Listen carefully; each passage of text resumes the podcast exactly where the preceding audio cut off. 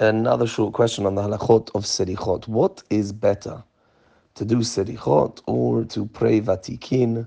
What is better, to do selichot or to do tikkun chatzot?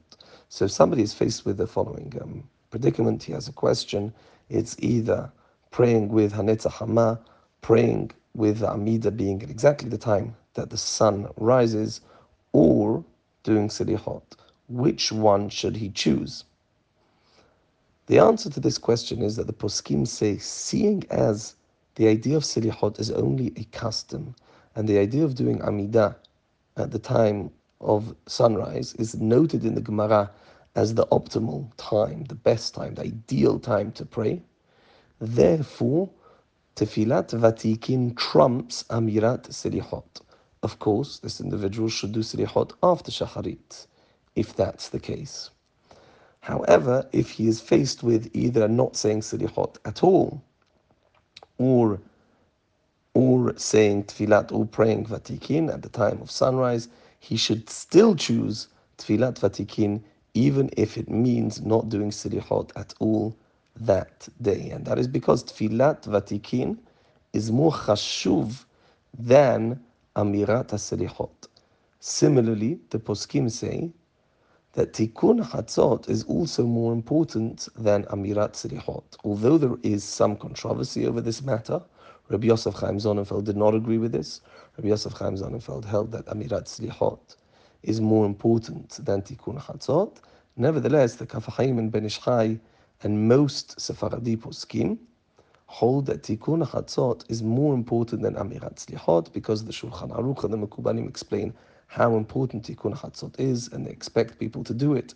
Whereas Amirat HaSelichot is only begeder minhag, is only considered a custom, and therefore Tikkun Chatzot trumps Amirat HaSelichot. Nevertheless, it is very possible that if somebody who misses Selichot feels that he has not been inspired that day and he will have Khalila a lack of Yirat Shamayim, he clearly feels that he gains a lot of Yirat Shamayim from going to Slichot.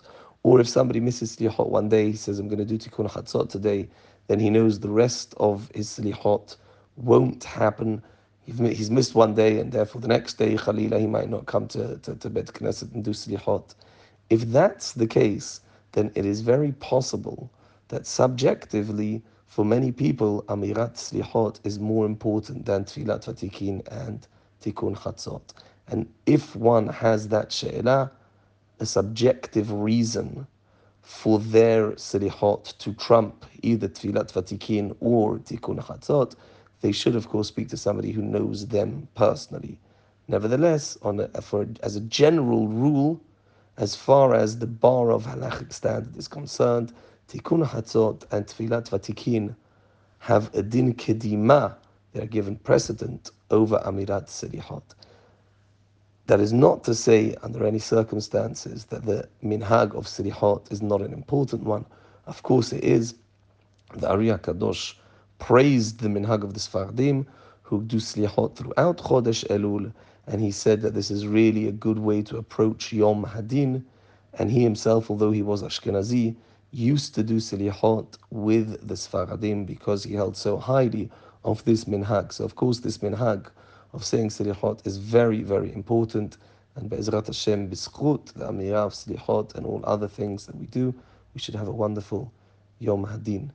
Baruch Adonai La'olam, Amen, Amen.